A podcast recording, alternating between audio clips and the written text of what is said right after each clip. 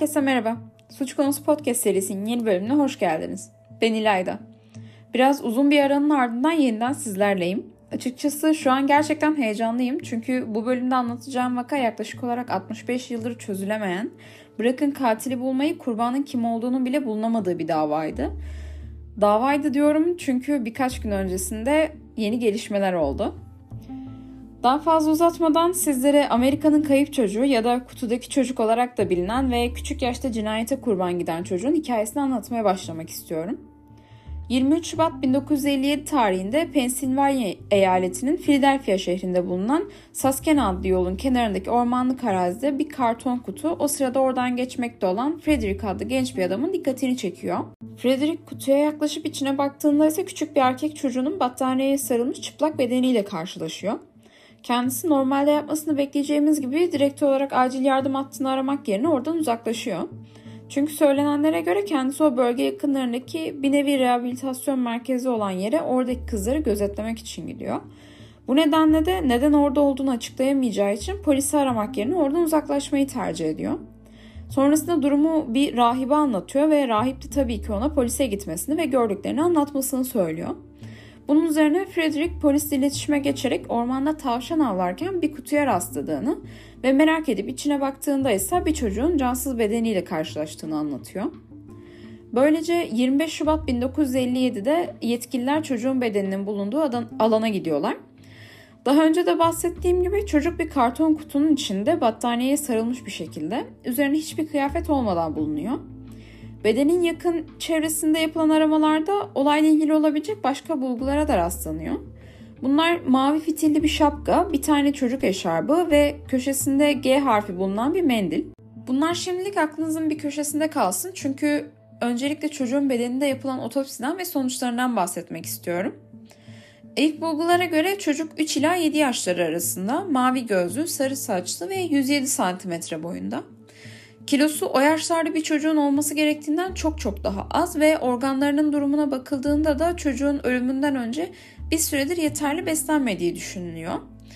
Bunların dışında çocuğun saçları çok gelişi güzel bir şekilde kesilmiş ve tırnakları da yeni kesilmiş gibi duruyor. Ayrıca çocuğun vücudunda çok sayıda yara ve morluk var. Bu morluklardan bazıları özellikle vücudunun sol tarafında bulunanlar ölümünden kısa süre önce aldığı darbelere bağlı oluşan morluklar.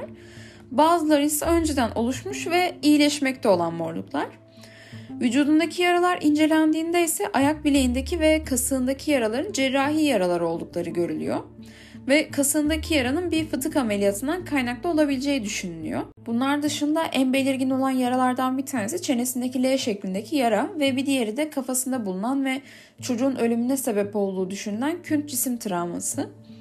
Ayrıca çocuğun gözünde de göz hastalıkları tedavisinde kullanılan ilaç kalıntılarına rastlanıyor. Ve bu da çocuğun yakın zamanda gözleriyle ilgili bir tedavi görmüş olabileceği ihtimalini ortaya çıkarıyor.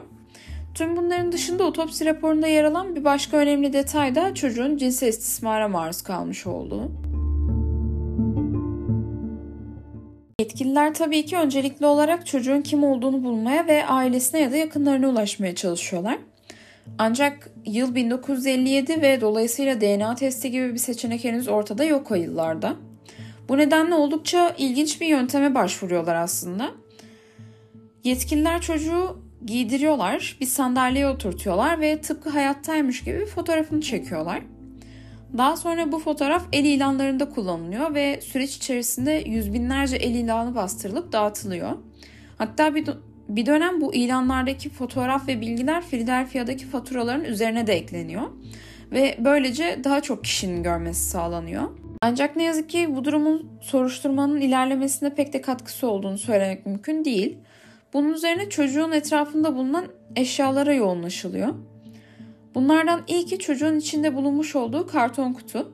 Bu kutu J.C. Penney adlı bir mağazaya ait ve genelde beşik satılıyor bu kutuların içerisinde. Tabi yetkililer kimin beşikle beraber bu kutuyu aldığını bulmak için hemen mağaza ile iletişime geçiyorlar ve kutunun belirli bir zaman aralığında kullanıldığını öğreniyorlar. Ancak o süreçte mağaza sadece nakitle çalıştığı için müşterilerin izini sür- sürmek mümkün olmuyor ve buradan bir sonuca ulaşılamıyor. Kutunun üzerinde yapılan incelemeler sonucunda da ne bir parmak izine ne de başka bir delile rastlanmaması üzerine kutunun soruşturmaya bir katkısı olmayacağı da anlaşılmış oluyor. Bir sonraki incelenen delil ise çocuğun sarılı olduğu battaniye. Bu battaniye bir bütün halinde değil. Yani yaklaşık olarak yarısı kesilmiş ve sadece bir kısmı çocuğun etrafına sarılı. Üzerinde yapılan incelemelerde de soruşturmaya katkı sağlayabilecek herhangi bir deliller rastlanmıyor bu battaniyenin. Bunun dışında kutu için yapıldığı gibi battaniyenin de nerede üretildiği ve satıldığı araştırılmak isteniyor. Ancak bu battaniyeler zamanında seri üretim olarak binlerce üretilmiş. Yani dolayısıyla buradan da bir şey çıkmıyor ve bu kez de olay yerinin yakınlarında bulunan diğer bulgular araştırılmaya başlanıyor. Bunların içinden en dikkat çekeni mavi fitilli şapka. Bu şapkanın ait olduğu şirkete ulaşılıyor ve şapkadan sadece 12 tane üretildiği öğreniliyor. Dolayısıyla şapkayı satan kişi olay yerinde bulunan şapkayı sattığını hatırlıyor ve hatta adamın şapkayı satın aldıktan bir süre sonra şapkanın arka tarafında bulunan ve boyutunu ayarlamak için kullanılan deri kısmının değiştirilmesi için şapkayı geri getirdiğini anlatıyor. Elinde adamın adı ya da adresi olmasa da onu 20'li yaşlarının sonunda sarışın ve ilandaki çocuğa çok benzeyen biri olarak tanımlıyor. Ancak ne yazık ki bunlardan da bir ilerleme kaydedilemiyor ve kutudaki çocuk bedeni bulunduktan 5 ay sonra isimsiz bir şekilde defnediliyor. Aradan yıllar geçiyor ve DNA parmak izi teknolojisi geliştirilerek adli olaylarda kullanılmaya başlanıyor. Bunun üzerine 1998 yılında çocuğun mezarı açılarak DNA için örnek alınıyor ve birkaç denemenin ardından 2001 yılında çocuğun dişinden alınan bir örnekten DNA profiline ulaşmayı başarabiliyorlar. Şimdi gelelim bazı ihtimal ve teorilere. İlk olarak bahsetmek istediğim kişi Stephen Creek Demon adlı bir çocuk. Bu çocuk 13 Ekim 1954'te Long Island, New York'ta bir marketin önünden kaçırıldığı sırada yaklaşık olarak 3,5-4 yaşlarında ve bu çocuğun dış görünüşü kutuda bedeni bulunan çocuğa çok benziyor. Aslında zaten medikal geçmişlerinin uyuşmaması gibi nedenlerden ötürü kutudaki çocuğun Steven olamayacağı düşünülüyor. Ancak yine de kutudaki çocuğun DNA profilinin elde edilmesinin ardından emin olmak amaçlı bu DNA profili Stephen Craig'in kız kardeşiyle karşılaştırılıyor. Ve ne yazık ki aralarında herhangi bir akrabalık ilişkisi olmadığı görülüyor. Bir diğer teori ise olayı takip eden bir dedektif tarafından ortaya atılıyor. Bu dedektifin iddiasına göre bu çocuk cesedin bulunduğu yerden 2,5 kilometre uzaklıkta yaşayan ve birkaç çocuğun koruyucu ailesi olma görevini üstlenen bir ailenin yanında kalıyordu. Ancak bir sebepten ötürü ölen çocuğun bedenini aile gizlemeye çalıştı. Çünkü bu çocuk üvey kızlarının çocuğuydu ve aile evli olmayan kızlarının bir çocuğu olduğunun duyulmasını istemiyordu. Dedektifin kanıt olarak sunduğu şeylerse çocuğun içinde bulunmuş olduğu ve normalde beşik satın alındığında beraberinde verildiğini söylediğim kutuyla beraber alınabilecek bir tür beşiğin bu ailenin evinde bulunuyor olması. Ayrıca evdeki battaniyelerin çocuğun sarılı olduğu battaniyeye çok benzemeleri. Bu arada bu dedektifin bir psişikle beraber çalıştığını, daha doğrusu ondan akıl alarak çalıştığını da belirtmek istiyorum. Ama yetkililer tabii ki her ihtimale karşı bu aileyi de araştırıyorlar. Ancak kutudaki çocukla herhangi bir bağları olmadığı sonucuna varıyorlar ve sonuç olarak aile 1998 yılında resmi olarak tamamen aklanıyor. Bahsedeceğim son teori ise bir ihbara dayanıyor aslına bakarsanız. 2002 yılında Ohio'dan bir psikiyatrist polise ulaşarak bir hastasının bu olayla ilgili bilgisi olduğunu ve bunları polisle paylaşmak istediğini söylüyor. Bu hasta kayıtlarda M ya da Mart olarak geçiyor ancak gerçek adının ne olduğu açıklanmıyor. Bu nedenle ben de kendisinden Mart olarak bahsedeceğim.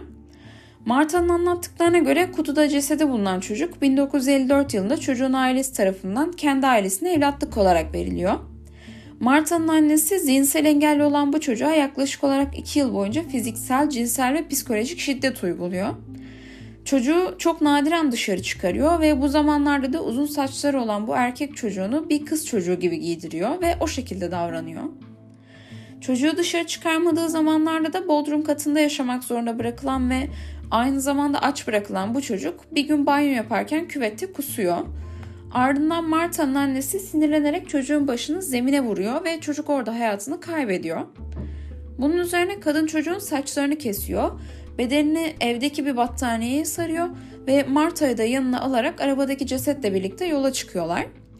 Cesedi bırakabilecekleri uygun bir yer ararlarken Saskayana yolu yakınlarında bir yerde duruyorlar ve e, o sırada motorlu bir adam yolda kaldıklarını düşünerek onların yanlarına yaklaşıyor ve yardıma ihtiyaçları olup olmadığını soruyor. Marta ile annesi yardıma ihtiyaçlarının olmadığını söyleyerek adamın bir an önce gitmesini sağlıyorlar. Adam oradan gittikten sonra battaniyeye sarılı cesedi ormanlık arazide buldukları karton bir kutunun içerisine koyuyorlar ve oradan ayrılıyorlar. Aslında Marta'nın anlattıkları olayda tutarlı. Hatta 1957 yılında motorlu bir adamın polisi arayarak şüpheli bulduğu bir durumu anlatmış olması ve bu durumun kamuoyuyla paylaşılmamış olması dolayısıyla Marta eğer bu hikayeyi uyduruyorsa bu detayı bilemeyeceği gerçeği onun anlattıklarını daha da inanılır kılıyor. Ancak Marta'nın anlattıkları hiçbir zaman doğrulanamıyor. Yıllar içinde gelişen teknolojilerden bu davanın çözülmesinde de yararlanılmaya çalışılıyor. Ve 21 Mart 2016'da Ulusal Kayıp ve İstismara Uğrayan Çocuklar Merkezi tarafından kutudaki çocuk için bir adli yüz rekonstrüksiyonu yapılarak yayınlanıyor. Şimdi gelelim bölümün başında bahsetmiş olduğum ve yakın tarihte olmuş olan gelişmeye. Ee, bu gelişme 30 Kasım 2022 tarihinde açıklandı. DNA'sından yola çıkılarak kutudaki çocuğun kimliğine ulaşıldı. Konuyla ilgili Philadelphia polisi yüzbaşı Jason Smith yaptığı bir açıklamada bu soruşturma ile ilgili çok ani gelişmeler olduğunu ve çocuğun DNA'sının izinin Pennsylvania'da önde gelen bir aileye kadar sürüldüğünü söyledi. Yani çocuğun kim olduğu bulundu ancak henüz kamuoyuyla paylaşılmadı. Ancak önümüzdeki hafta içinde konuyla ilgili detaylı bir açıklama yapılacağı duyuruldu. Ben yapılacak olan açıklamayı takip ederek gelişmeleri sizlerle Suç Konusu adlı Instagram hesabından paylaşıyor olacağım. Ve böylece bir bölümümüzün daha sonuna geldik. Olayla ilgili kişi ve mekanların fotoğraflarına Suç Konusu adlı Instagram hesabına ulaşabilirsiniz. Ayrıca olayla ve genel olarak bölümle ilgili yorumlarınızı da yine aynı Instagram hesabındaki ilgili postun altında benimle paylaşabilirseniz çok sevinirim.